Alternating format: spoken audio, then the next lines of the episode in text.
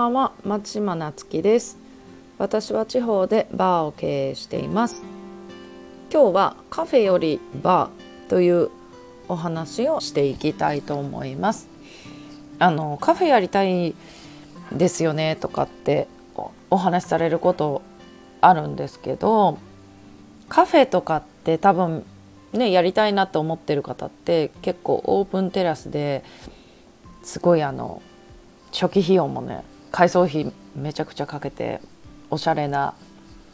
ね、テーブルとか置いてっていう感じで、結構ね初期費用っていうのがすごいかかるんですよね。でやっぱりカフェやりたいんで半年とかいちねんとかお金貯めてますっていう方も結構いらっしゃるんですけども、私はその貯めながらバーを経営してみたらっていうことをすごくおすすめしていて、あのなぜかっていうと、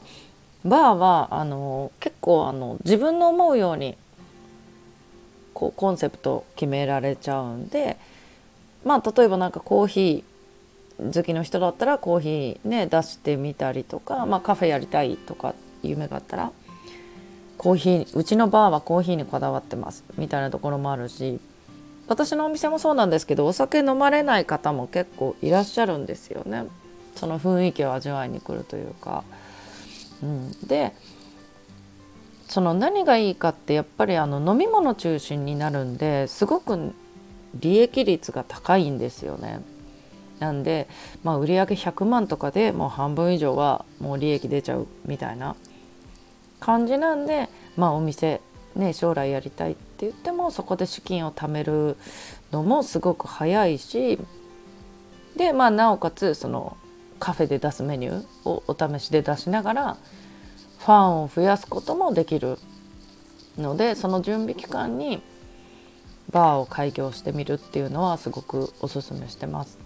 あのバーって開業費がすごい少ないんですよね。あの私もひゃくまんも全然かかってないんですけど、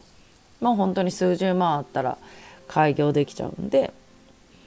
うん、でなんか毎月ねごじゅうまんとかでも利益があればやっぱり資金貯めるのも早いですよね。なので私はあの